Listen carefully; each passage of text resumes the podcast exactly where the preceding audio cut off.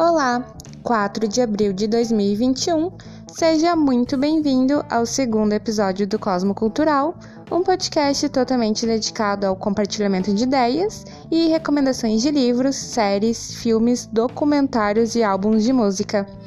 E sim, Caso vocês se recordem, lá no episódio de estreia eu havia informado que lançaria conteúdo a cada 15 dias, mas eu vou encurtar esse espaçamento e tentar disponibilizar aí os episódios semanalmente, até porque eu tenho muita coisa legal para indicar para vocês e tô com várias ideias. Inclusive, já no episódio de hoje, temos novidades no nosso formato e na apresentação desse conteúdo. A primeira mudança é: sim, teremos mais do que 5 minutos de duração, que era a proposta inicial, mas como estamos tratando aí de assuntos diversos de cunho cultural, é inviável a gente estipular um tempo de duração padrão. Então isso vai variar bastante é, conforme cada episódio. E a segunda novidade é: teremos participações de alguns amigos por aqui para falar sobre suas experiências marcantes em shows e festivais de música. Hoje, em especial, eu trouxe o Alder para relatar a vivência dele e o mix de emoções nos shows do Paul McCartney em Porto Alegre, em 2010 e em 2017. E eu também tive essa oportunidade fantástica e vou contar um pouquinho do que eu vivenciei nessas duas noites históricas para mim. Bora lá?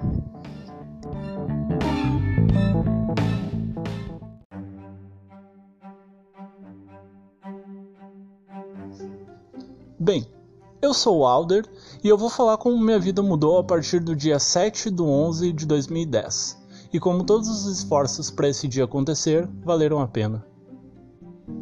Por sorte, em grupos do finado Orkut, fiz contato com o pessoal que me vendeu o tão precioso ingresso por um valor muito justo, algo bem diferente do que estava sendo praticado na época, visto a grandiosidade do evento. O tão aguardado dia chegou. Acordei cedo e saí em direção à capital até o local do show. Ao chegar, me impressiona a quantidade de pessoas que já estavam lá. Nunca tinha presenciado todo aquele movimento e tinha a impressão de que algo marcante viria acontecer. Ao entrar no estádio e me deparar com a grandiosidade do palco, me veio uma crise de choro. Acredito que meu inconsciente me preparava para o que viria acontecer.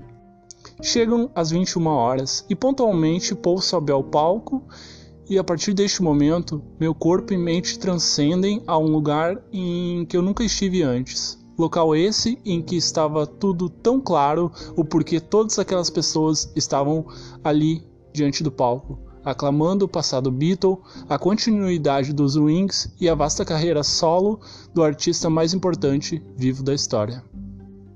Após um setlist de mais de 38 músicas e alternar entre diversos instrumentos, Paul se despede do público dizendo que iria voltar, e o que parecia impossível aconteceu, e a promessa dele foi cumprida sete anos mais tarde. Experiência essa tão musical e tão cheia de lágrimas como foi esta noite.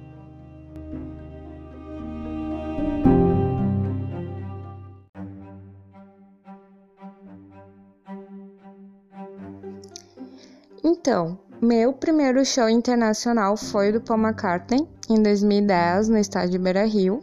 Eu estava no ensino médio na época, no segundo ano.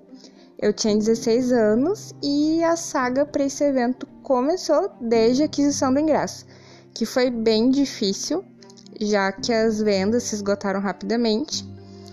Eu também usei os fóruns das comunidades do Orkut e consegui o contato de um rapaz de Santa Catarina que me revendeu o ingresso por um preço bem acessível.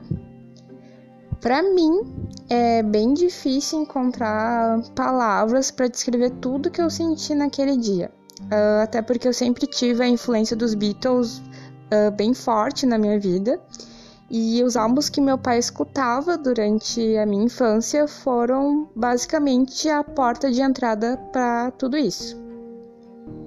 Uh, pois bem, já na minha chegada nas filas dos portões de acesso, eu presenciei uma multidão de todas as idades, desde crianças de colo até idosos bem velhinhos e, obviamente, gente de todos os lugares do Brasil e do mundo unidos por um objetivo em comum: aclamar um Beatle em Porto Alegre.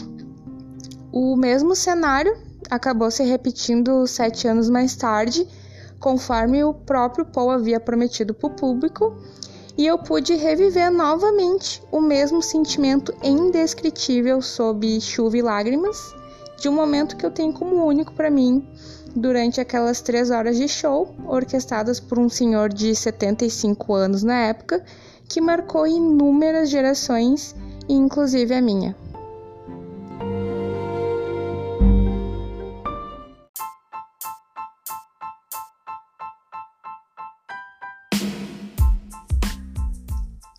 Bom, eu vou ficando por aqui. Lembrando que estamos disponíveis no Spotify e em breve em mais plataformas de streaming. Semana que vem tem mais e até a próxima!